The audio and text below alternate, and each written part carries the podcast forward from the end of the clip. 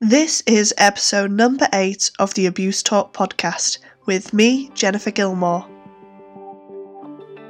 Welcome to the Abuse Talk podcast. My name is Jennifer Gilmore and I turned my mess into a message. I'm an author and advocate for women in abusive relationships and promote that together we are louder.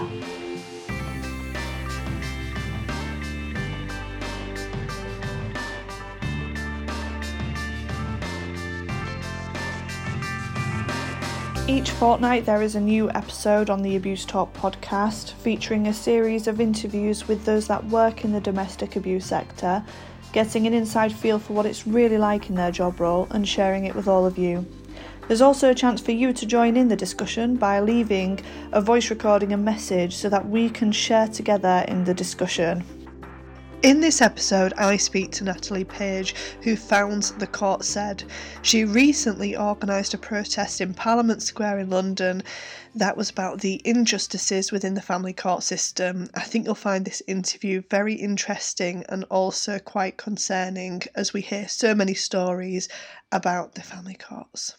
A big thank you to Rockpool, who sponsor hashtag Abuse Talk. They're the main sponsor and they've just announced it publicly in the 16 days of action, so a big thank you goes out to them. They deliver programs um, all over the country that you can be trained on, including the Domestic Abuse Recovery Toolkit, Sexual Violence Recovery Toolkit, Combined ACEs Open Recovery Toolkit, Exploited Children's and Gangs, ABC and Trauma, and more. So do check them out at rockpool.life. I'm so delighted today to have Natalie Page uh, join us. Eventually, this was planned probably about 20 minutes ago, but we had some tech issues. But I'm delighted that we managed to make it, and I'm glad that you're joining us. So, Natalie Page um, is founder of The Court Said, and she's recently um, had a protest that she's developed and created in Parliament Square in London and I don't want to talk too much because I want Natalie to explain it all to you um, about what she does. So, Natalie, can you tell us a bit about you, um, about the court said, and also what the protest in Parliament Square was all about in a nutshell? Right, okay. So, the court said is um, the campaign for survivor family justice. Um, we focus on the survivor experience um, from the whole family's perspective um, upon entering the court system and going through the family court system in the UK, um, particularly at the moment.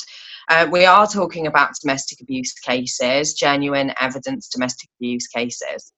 Um, the protest was actually the first um, of its kind in that um, it was very successful. It was a really effective vehicle to raise awareness for the issues that face survivors in the court system. And it was actually set up to be a community effort with organisations, allies, activists, and individual survivors themselves, all uniting in condemnation of the family court and its treatment of survivors, which the stories coming out of this uh, out of court at the moment are barbaric, horrendous, and heartbreaking. Um, so our main focus for the protest was primarily to raise awareness, but also to bring all those organisations and people together to unite um, in, in terms of delivering some direct action to hopefully for start facilitating some meaningful changes for people. Wow, I mean that's just powerful in itself, and you've just grasped it in a nutshell, in a way. Um, well, why did you decide to, you know, bring the court said to the world? Oh, that's a slightly longer story, um, which I can't tell all of it, unfortunately. Okay. Um, needless to say, yes, I have been personally affected um, for many, many years. Um, I can't say any more on that, unfortunately, mm. because that is still ongoing. Um, however, what I started to wonder, this was years ago, quite a few years ago, I obviously um, had my first round of um, court and I was horrified at how I'd been treated and I didn't expect it and I had no clue that that was in store for me. Um, and I was wondering, is, is, it just me? You know, mm. did I do something wrong? And it took me quite a few years to start reaching out. When I did start reaching out, I started to notice that no, it wasn't just me and it wasn't just my story. There's actually thousands and thousands of us. Mm. So I started gathering information from survivors in the system, and the phrase that popped up every time was, I thought we were going to be protected, mm. but the court said no. Um, or I thought this would happen, but the court said no.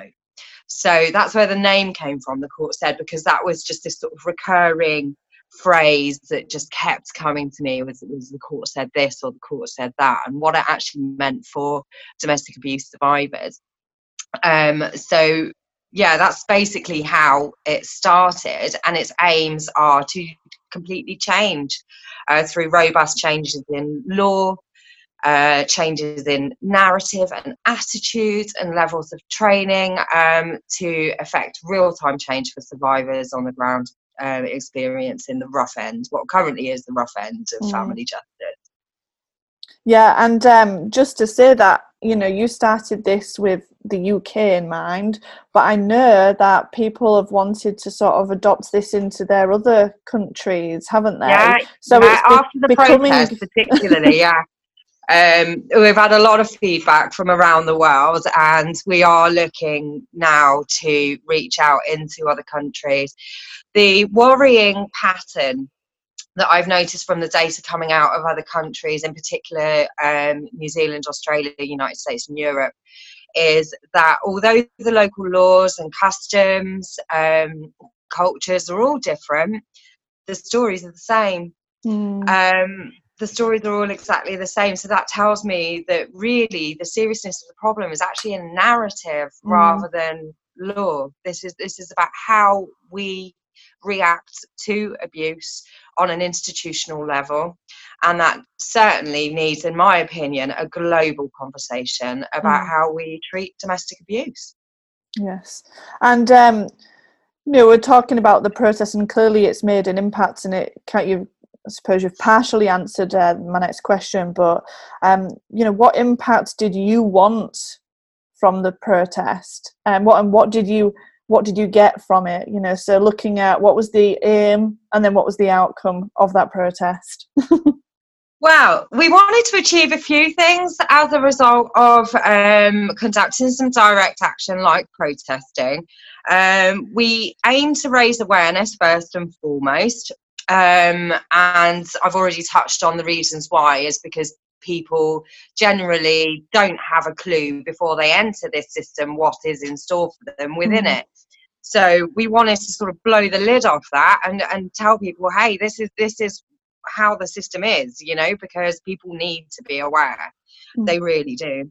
Um, we also wanted to show um, a display of strength, if you like, um, to sort of show the depth of the feeling and you know how disappointed and angry we are about how we've been treated in the system and to also showcase the heartbreaking stories that have been coming out of the system and the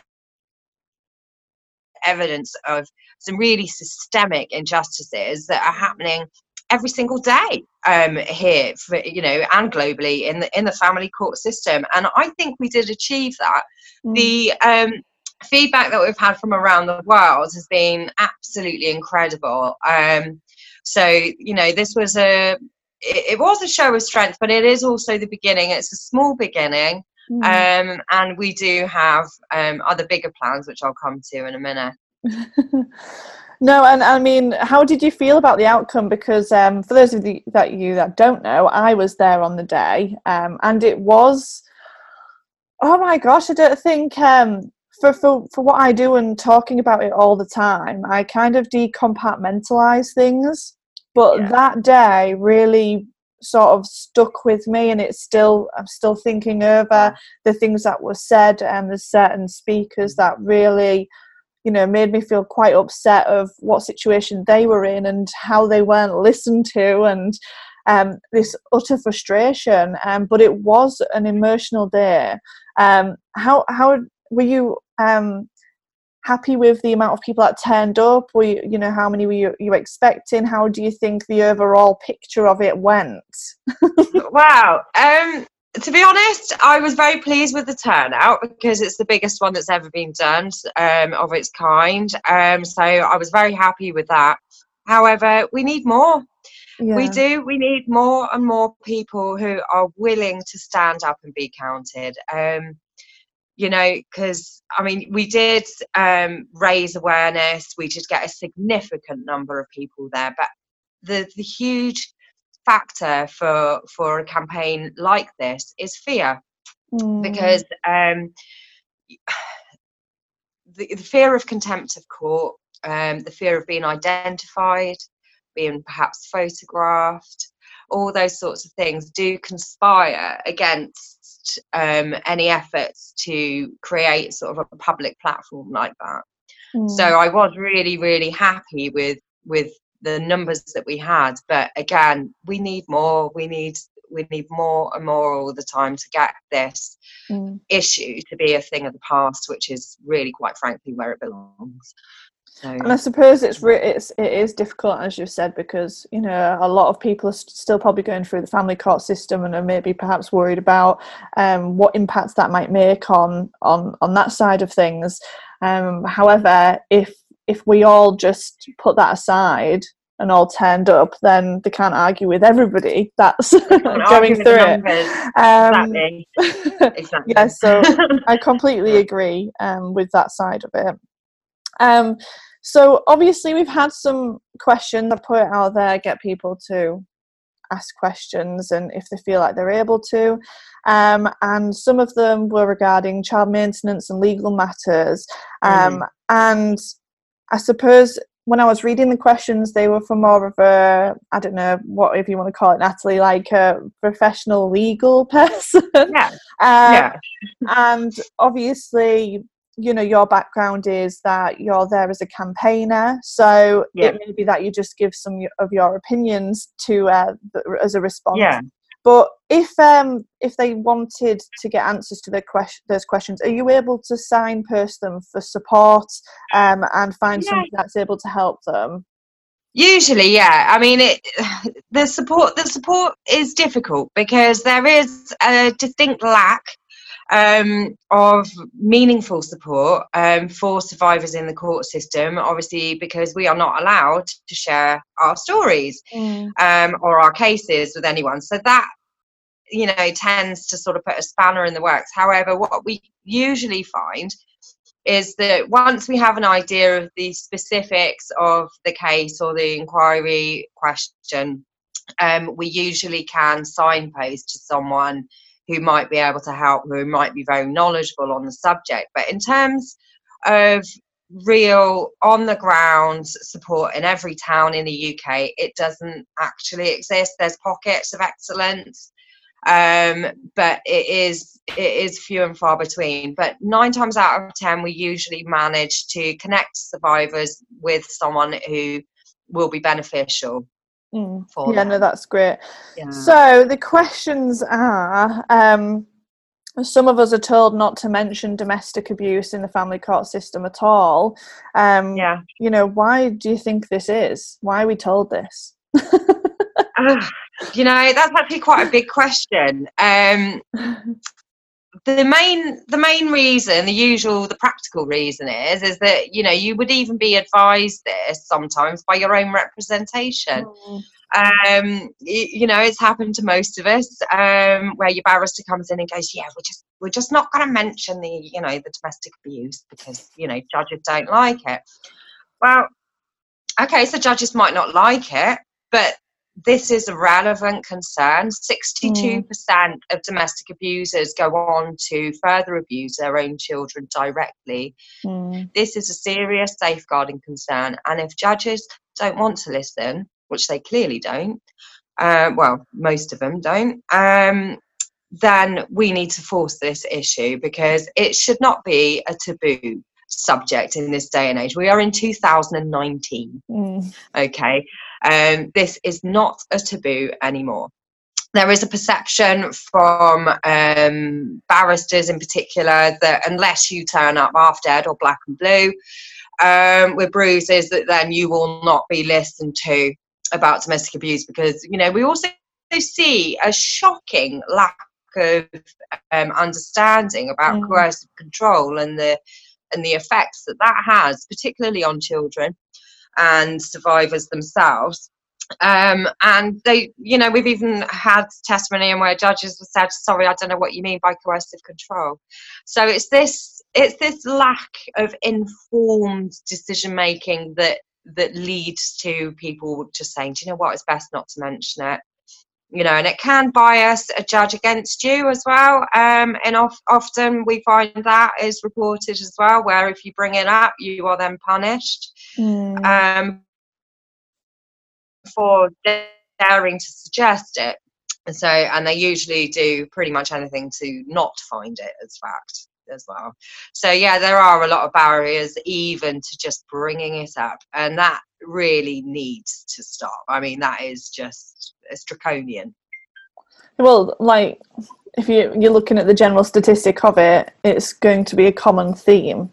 Um, and somebody told me, which I thought was interesting, is if you if you're in a healthy relationship and you break down you kind of do contact arrangement between yourselves because you're civilized and you're able to do that so potentially the most of us that are going into the family court system it's because there isn't that healthy side of the relationship and and it really got me thinking yeah. because yeah, I mean, if my husband, hopefully that won't happen, if we split up, we will be like, right, this is what's going to happen. And we don't have any need to take it down that route, and nor would we want to after no. you know, seeing what happens. Exactly.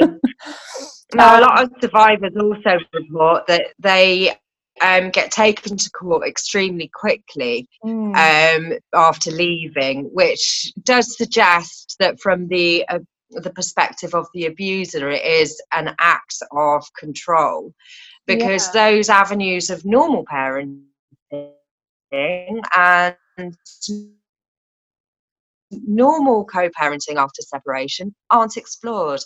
and they aren't done because their goal is to punish mm. the victim for leaving um, and to exert control uh, coercively over the survivor family. This are in court within four days of leaving is the mm. quickest mm. that I've heard. Four days. So I don't really think that abusers generally um, do explore the possibility of a normal separation.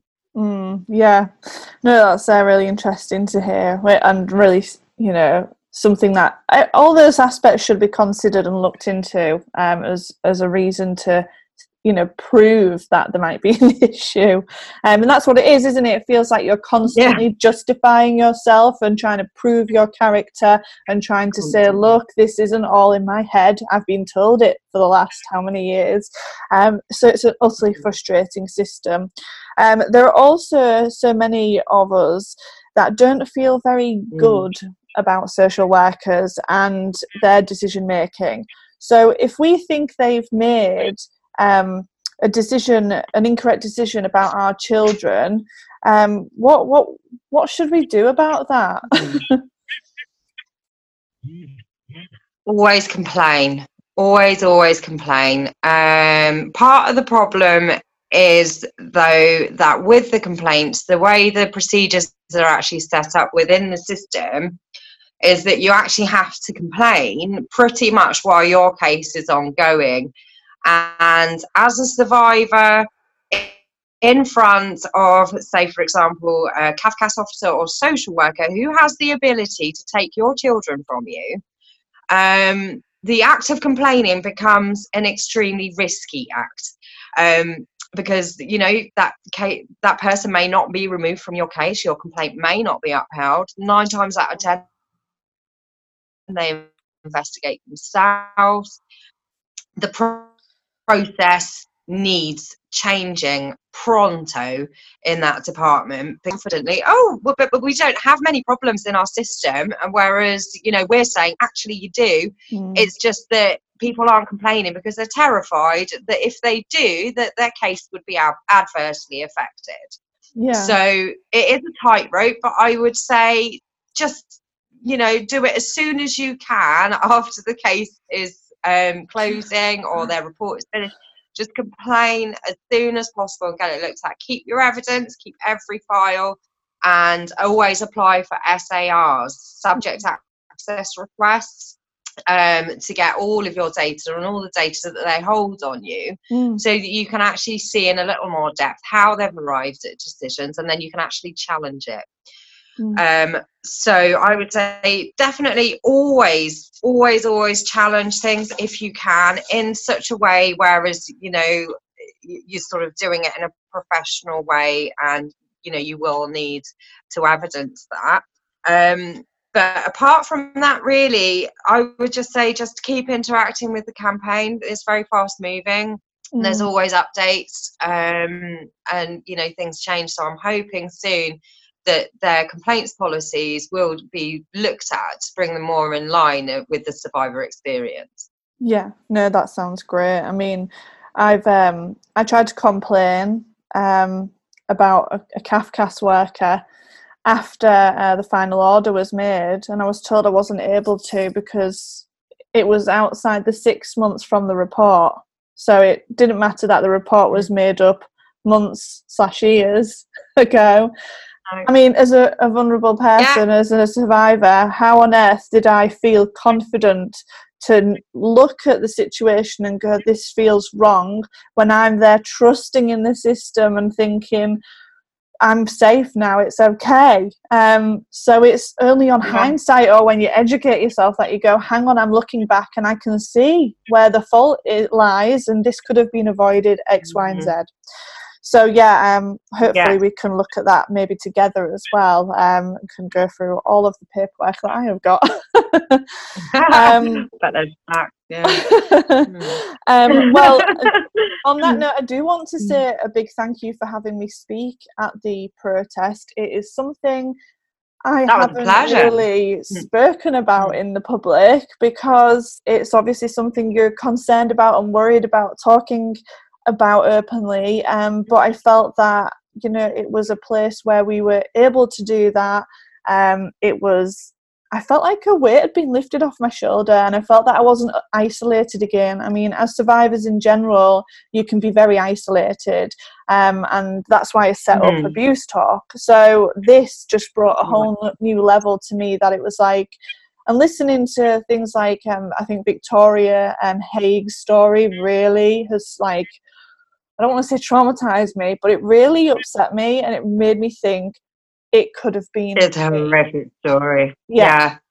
yeah, Um, It- it- do you know what it could have been any of us yeah. It honestly could have been. Um, it's the system will do what the system is currently doing, and really, what we've found from all the data, um, the you know masses and masses of it that we've been gathering for quite some time, what we've actually found is that there is just basically a spectrum of misery, and it just depends where you fall upon that spectrum as to how severely you will be dealt with and treated. And Victoria Haigh's case is certainly a very severe case. It's a complete miscarriage of justice, as will become evident now with her future campaigning. So do watch that. Mm. Um, however, I really honestly feel that the reason this needed to be public was because that when we do this in conferences and workshops and groups we are preaching to the converted we are Yeah. telling people what they already know they already know there's problems in the system because they're in there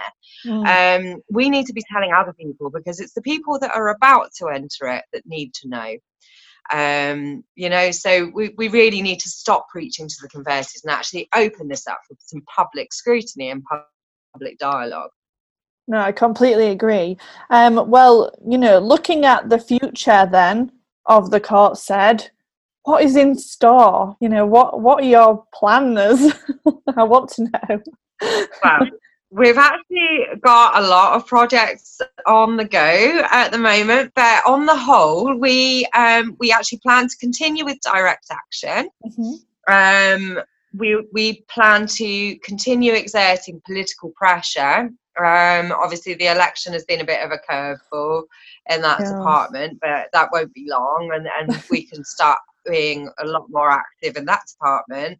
Um, we're also working very closely with other organisations in the field on a lot of collaborative projects to assist survivors with real time support and the benefit of our now huge network. Um, so we do have a lot going on behind the scenes. Like I said, that protest was just the beginning. Um, we have a long way to go. We do have a mountain to climb, I think, um, in terms of narratives, especially the damaging narratives that seem to abound about domestic abuse are just everywhere. And, you know, breaking those down is possibly one of the longest and hardest jobs because it's about people's opinions and mm.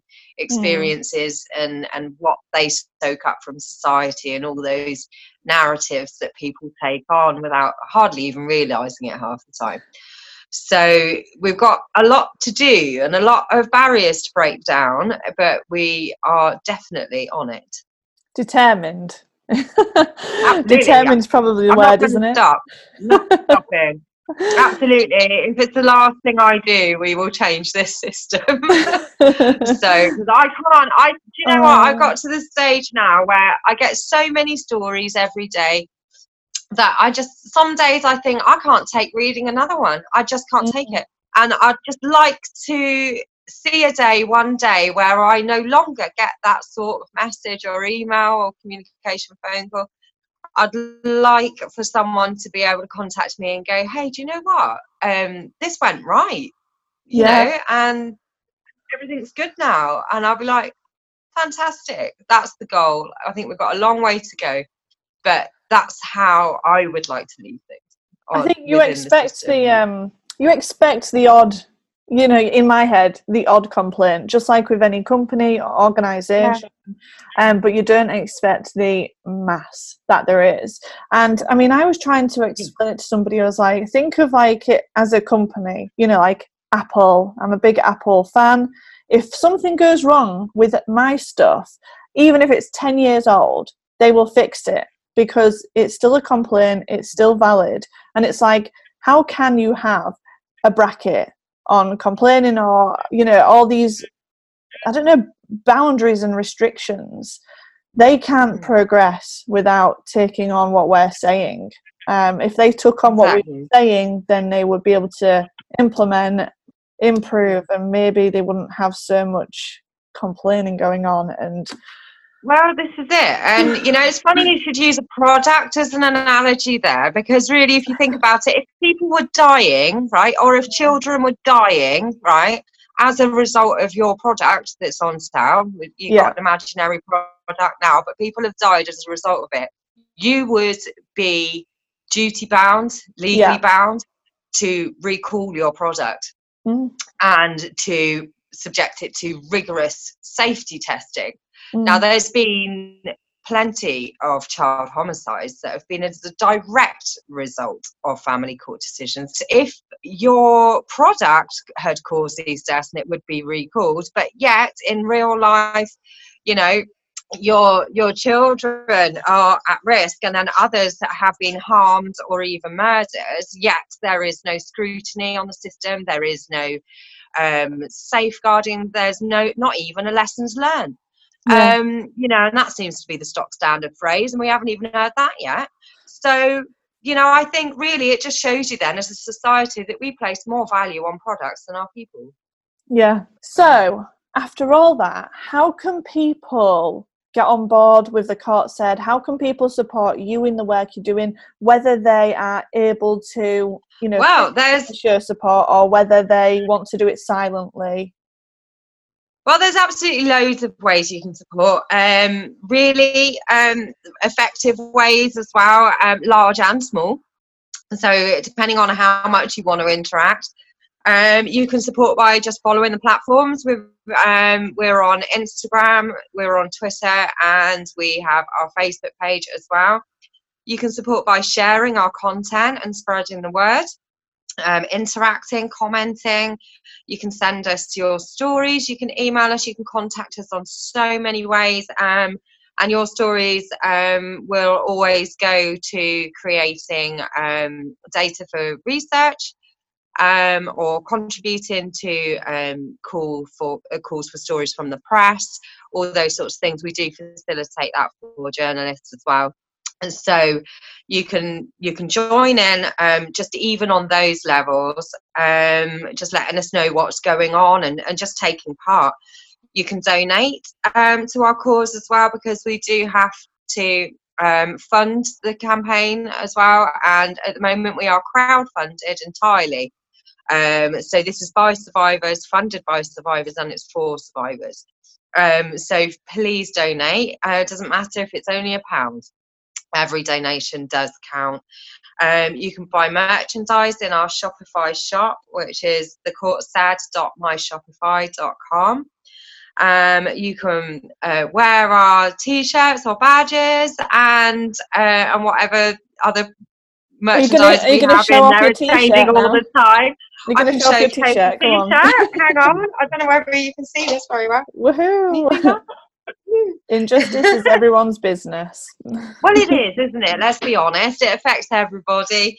Um, so yeah, if you do if you do buy something from us, um, wear it, snap a picture, put it on your Instagram or your story on Facebook or on Twitter, and just use our hashtag hashtag what said so that we can see it as well. Um, also attend any of our events that we will have coming up in 2020, um, which we will be releasing shortly after Christmas. Mm. So yeah, so there's lots and lots of ways to interact. Just you know, just get involved. Yeah, and it's just basically searching the court said, isn't it? It'll pop up pretty much straight away, won't it? Um, and yeah, the other thing, yeah, it into any platform. Yeah, and the uh, the other thing, um, if they want to get in touch with you personally, um, how would they do that?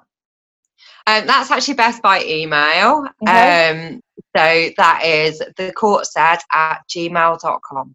Thank you. And what I'll do is I'll pop all of the information that you've spoken about, so the links to uh, your all your social media, your um, you know Shopify and, and everything in the information. So if anybody wants to click on to the description, then you can go through to all of Natalie's uh, the court said's information and check it out there.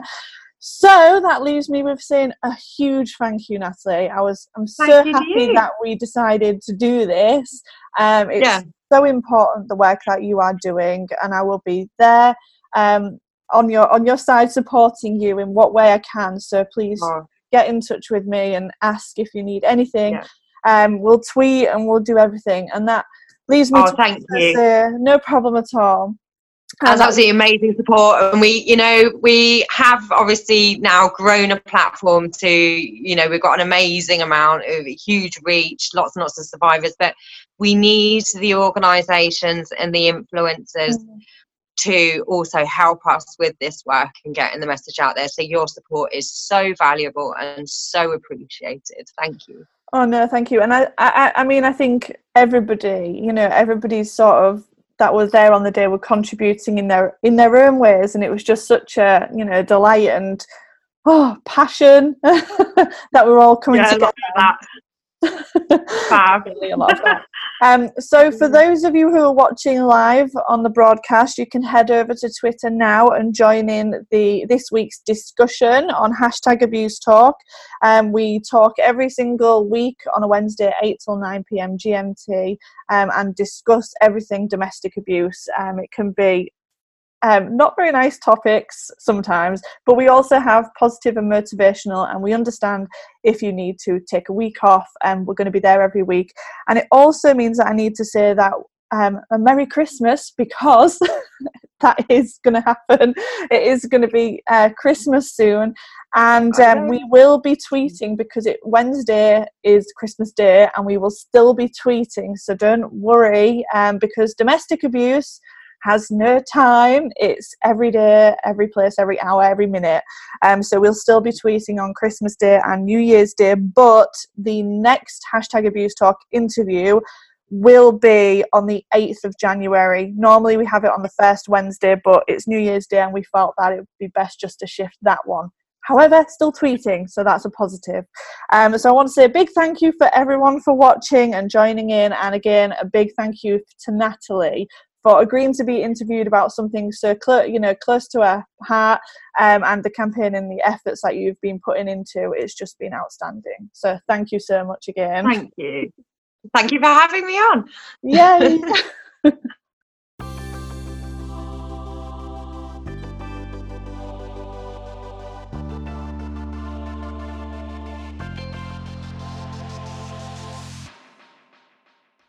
A big thank you once again to Natalie Page. I think you'll agree that she is somebody that we should be watching. Um, so check her out on the court said. The next Abuse Talk podcast is going to be out on the 19th of December. That's on the podcast itself. It is also aired on Access Northwest radio station, which you can access online. Wednesdays from 8 pm, Saturdays from 2 pm, and for early risers, Mondays from 5 am. You've been listening to me, Jennifer Gilmore, author of Isolation Junction and Clipped Wings. You can find both of my publications on Amazon or go via my website, jennifergilmore.com.